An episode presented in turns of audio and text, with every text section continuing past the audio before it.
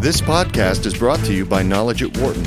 For more information, please visit knowledge.wharton.upenn.edu. Goals Gone Wild How Goal Setting Can Lead to Disaster. In early 1969, just as the U.S. was preparing to reach John F. Kennedy's lofty goal of sending Americans to the moon, the famed Ford executive Lee Iacocca gave a similarly ambitious mandate to his team of engineers. Faced for the first time with competition from low cost, high mileage foreign imports, Iacocca set a specific target. Ford would design a new automobile that weighed less than 2,000 pounds and sold for under $2,000, and it would be on the showroom floor in time for the 1971 model year.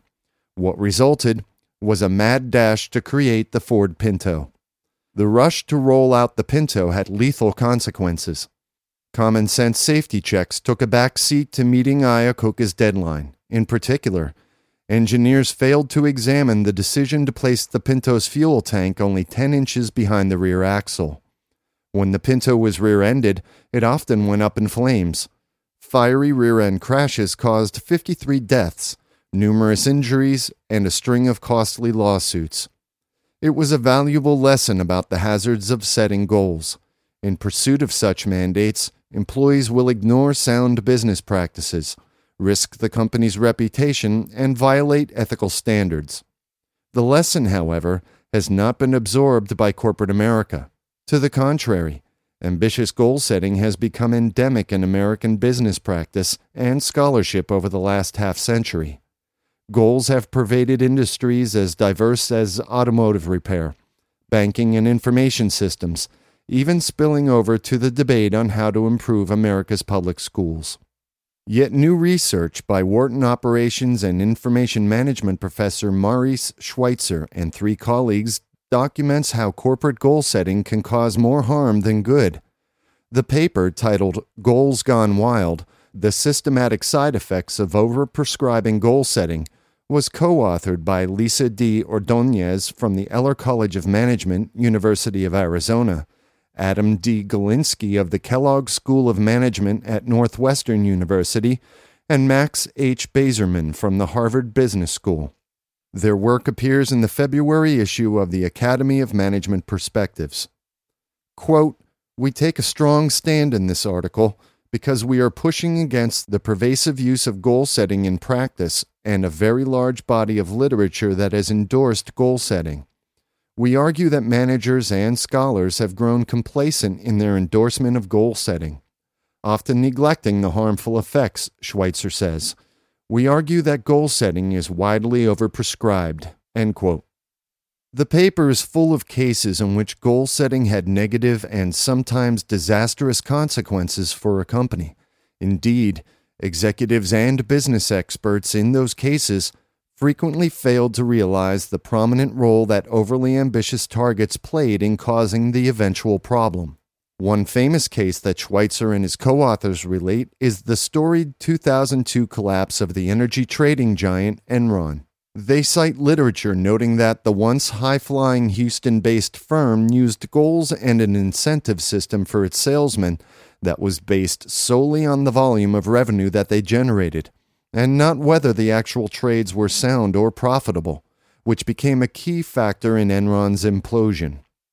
The authors found that goal setting has become practically institutionalized in American corporations backed up by a persuasive body of literature over four decades arguing that employees perform better when challenged to meet specific targets as opposed to asking them to simply do their best. The leaders of this movement are two renowned organizational psychology experts Edwin Locke of the University of Maryland and Gary Latham of the University of Toronto, who wrote So long as a person is committed to the goal, has the requisite ability to attain it, and does not have conflicting goals, there is a positive linear relationship between goal difficulty and task performance.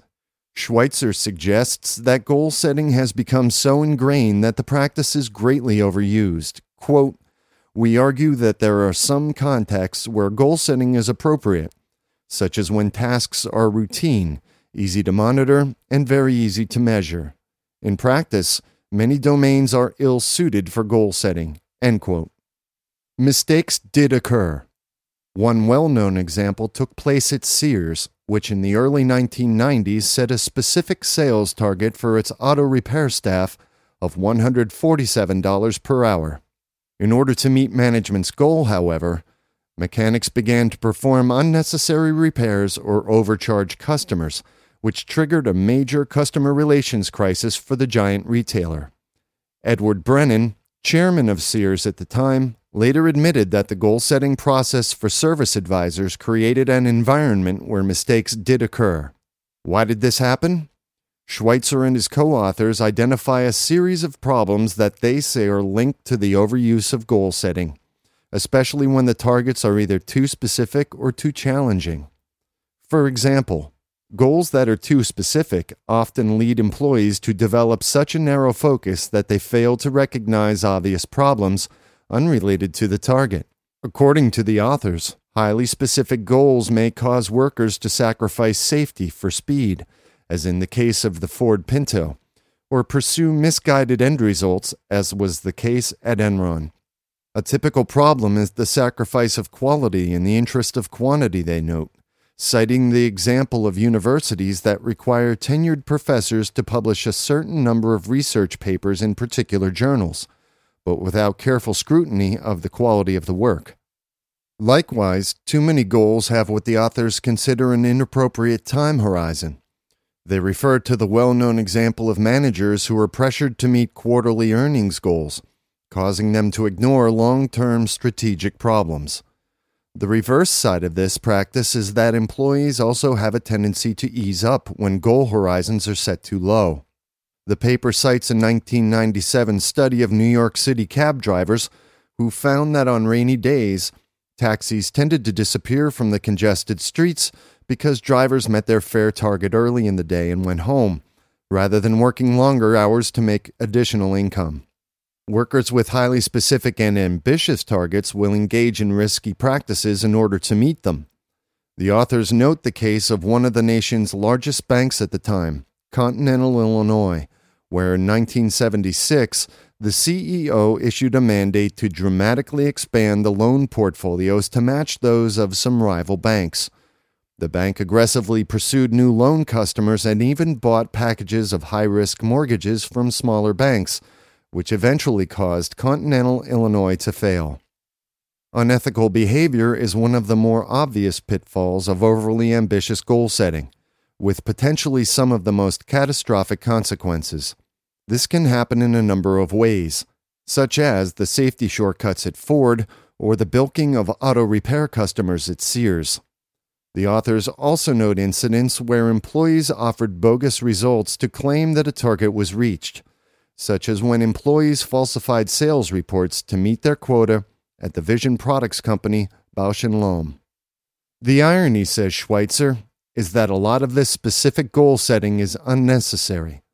Research has shown that employees have a stronger intrinsic motivation to do a good job than their managers tend to give them credit for. He points to research by Stanford University organizational behavior expert Chip Heath, who found that people tend to think that other people need extrinsic rewards more often than they really do. To us, our work is interesting and meaningful, but we tend to think that other people come to work because of the money. Beware of the hedonic treadmill. In fact, the authors argue that this failure to recognize the value of simply doing a good job can cause managers to instead set goals and rewards that harm intrinsic motivation and place employees on a hedonic treadmill. The notion of a hedonic treadmill, says Schweitzer, is that people never get to where they are going. For example, people constantly pursue happiness but don't get there. They keep thinking that the next promotion, the new car, the salary raise, etc., will make them happy. They get the promotion, and that makes them happy for a time. Then they adapt and mistakenly think that it's the next promotion that will make them happy. People may be motivated by goals, but these goals can crowd out intrinsic motivation, so they will need more goals to motivate them in the future. Schweitzer and his co authors point to other negative consequences from overly specific numeric goals. For example, Workers tend to lose their focus on learning new skills in favor of using tried and true methods to meet their quotas. In addition, companies that set targets for individual workers can create a culture of competition in which workers tend to shun teamwork in problem solving. Despite all of this, the use of goal setting has spread to other areas outside the corporate world. Arguably, the best known example is the federal education program known as No Child Left Behind that was enacted in 2001. It links government aid to highly specific performance targets for students based upon standardized test scores. Critics of No Child Left Behind say the program forces teachers to focus narrowly on what will be asked on those tests, ignoring other critical skills. There have also been several scandals involving falsified test scores and other forms of cheating. Indeed, the allegations in the classroom are quite similar to the problems that Schweitzer and his colleagues found in the business world. Quote, the no child left behind idea is compelling. After all, who wants to leave a child behind, Schweitzer says. But the reality of this program is that it is fundamentally flawed. It is very difficult to monitor education, and this program narrows the focus of teachers in a domain that requires cooperation, innovation, broad thinking, high ethical standards, and we would hope intrinsic motivation. End quote. Schweitzer believes one reason that goals are overused is that we focus too much attention on the individual. When things go wrong, for example, following the collapse of an Enron, we tend to blame specific individuals rather than look at the broader culture established by top managers.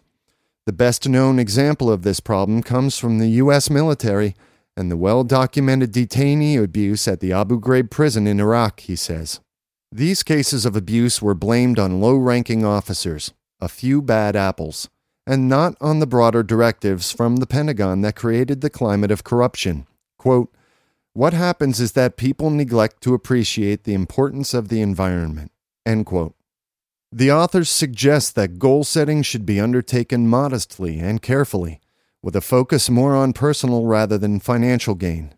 They also make the case that much more research and more skepticism is needed about the practice of goal setting. Quote, rather than dispensing goal setting as a benign, over the counter treatment for students of management, experts need to conceptualize goal setting as a prescription strength medication that requires careful dosing, consideration of harmful side effects, and close supervision, the authors write. Given this way of goal setting on intellectual pursuits in management, we call for a more self critical and less self congratulatory approach to the study of goal setting. For more business news and analysis from Knowledge at Wharton, please visit knowledge.wharton.upenn.edu.